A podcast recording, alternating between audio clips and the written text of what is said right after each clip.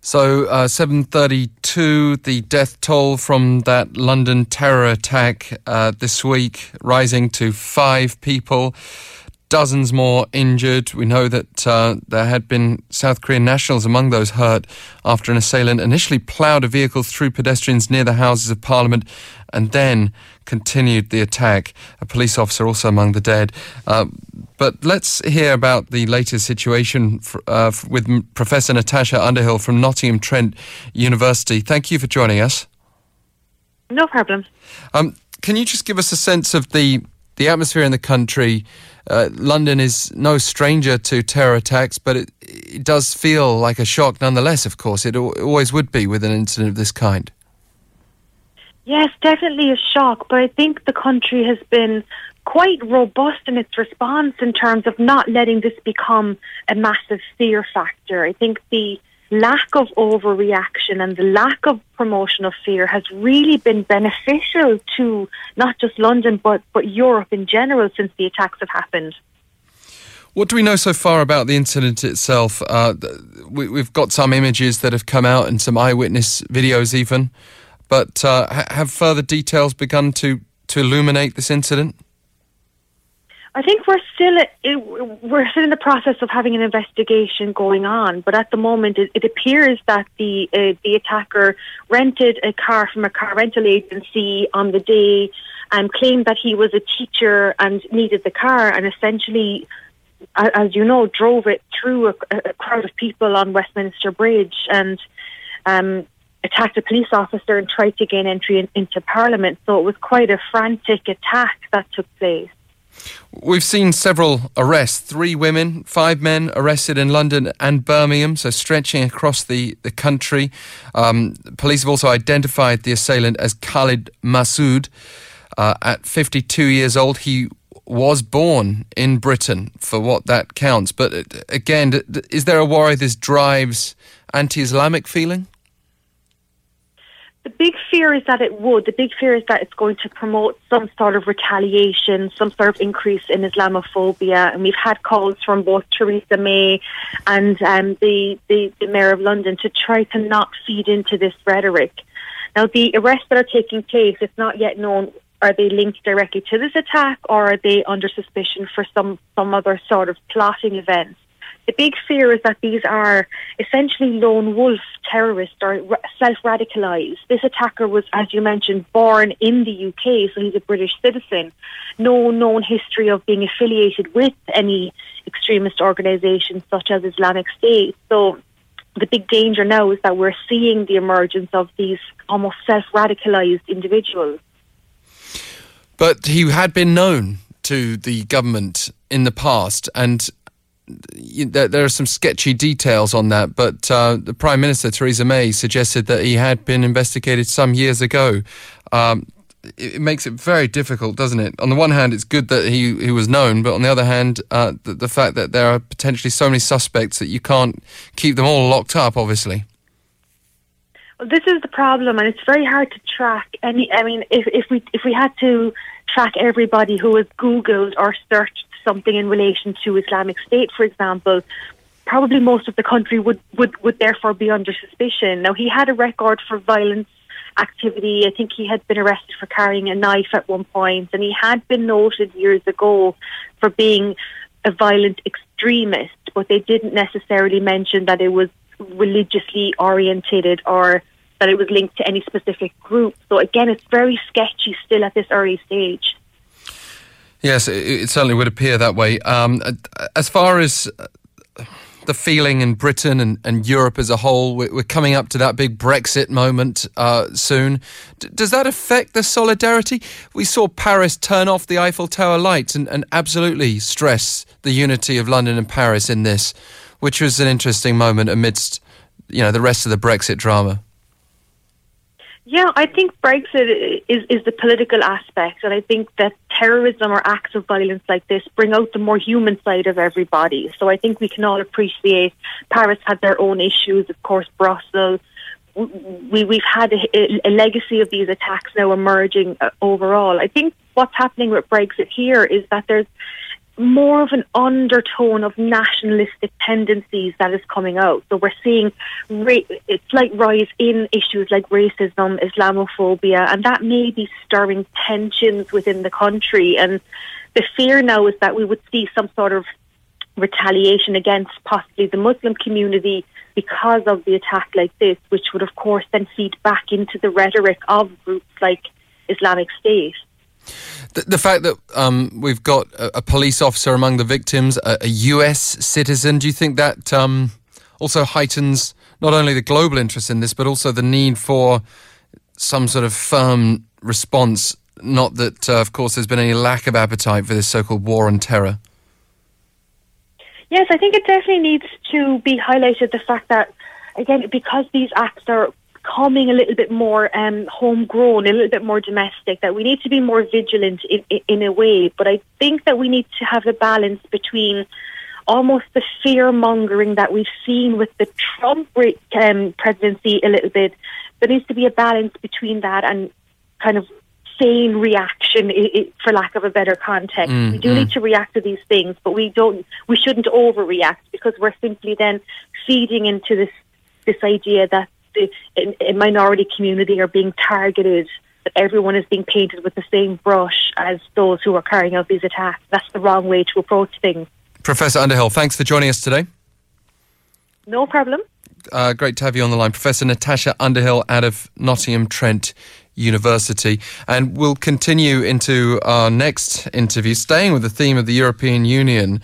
This weekend, EU leaders will come together in Rome to mark the 60th anniversary of a treaty which laid the foundations for the EU as we know it today. It should be a celebration, but some might suggest the Union has never faced such challenges for survival, even as it does now. Let's bring in Professor Martin Trybus European Law and Policy at the University of Birmingham.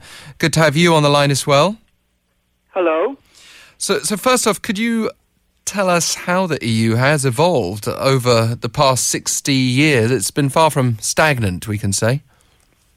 No, uh, it started as a small six member state uh, community just on coal and steel uh, to be enlarged to uh, a 28 member state European Union, uh, including many other policy fields, including a common foreign and security policy uh, and a justice and home affairs policy. Um, over those 60 years, uh, there have not only been happy years, there were the years of um, the crisis of the 1960s when France uh, didn't want to cooperate anymore, and there were the 70s, which were often described as Eurosclerosis. So there have been ups and downs, but uh, overall, um, well, 60 years of progress to what is called ever closer union.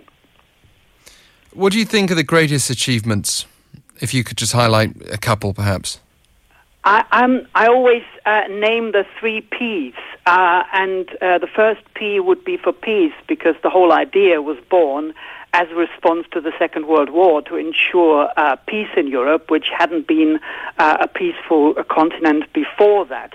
Uh, and uh, I think it is widely acknowledged that the EU has made a huge contribution to ensure peace in Western Europe and now in almost the entirety of Europe. Uh, another one would be the second P would be prosperity of by creating a, a common market uh, with a free movement of goods and services and workers and so forth, uh, the continent as a whole is richer than it would be if all the 28 countries had been kept separate.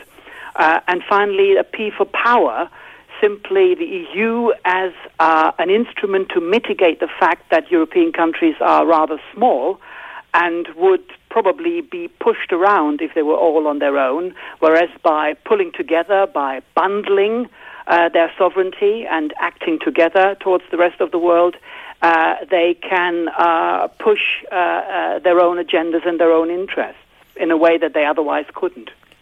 Prime Minister Theresa May of Britain will trigger divorce proceedings with the EU on March 29th, launching two years of negotiations to reshape the future of not just Britain but also Europe. when do you see those negotiations really starting properly, and, and how do you think the process will pan out? Um, well, negotiations as such will uh, start almost immediately, although there will be a long talks uh, uh, is expected uh, over what exactly should be negotiated and in what order. Uh, so that I wouldn't actually uh, expect many things of substance being discussed before the end of the year or even later. And uh, what is important to keep in mind is that Article 50 is mainly talking about the divorce deal, the actual uh, um, agreement that would deal with uh, many financial issues and with all the projects that Britain is already dedicated to, how to untangle the involvement in these uh, immediate financial commitments uh, and uh, project commitments. Um, that is probably something that will depend a lot on money, and I can see already contentious issues there in a bill of uh, possibly over 50 billion pounds being presented to the UK, which will not go down very well. Uh, and then a second deal, which is the future trade deal that is to replace full membership. And that is something that on the basis of experience with trade deals is very unlikely to be uh, completed within two years, something that will probably take uh, a lot longer to put to pull together. So I would expect uh, negotiations to be very, very difficult indeed, yeah. both with respect to the divorce deal and uh, the long term trade deal. Or we talk about divorce, perhaps a, a Brexit hangover as well might be uh, appropriate in the in the sort of immediate few years after this negotiation begins. But the loss of Britain, will it trigger a, a larger fallout, do you think? Uh, there has been uh, a lot of discussion uh, and a couple of countries being identified uh, as possibly wanting to leave as well. Uh, one of them was the Netherlands. I think uh, that was hugely exaggerated, and the results of the elections last week seem to confirm that. That actually the anti-European party did, in the end, only get 13 percent. the French elections will be more interesting in that respect, although uh, the margins uh, for the anti-European uh, candidate to win the presidency are, are uh, make it very unlikely that she would win uh, in a second round. And in Germany, uh, the support for the anti-European party is kind of how can I say, reducing at the moment down to about 10%, probably less. Um, and then, of course, all these movements have their own national contexts. Uh, you know, one party will be mainly anti-Muslim, the other mainly anti-immigrant, another one mainly Euro rather than against the EU. So being against the EU is a rather new phenomenon.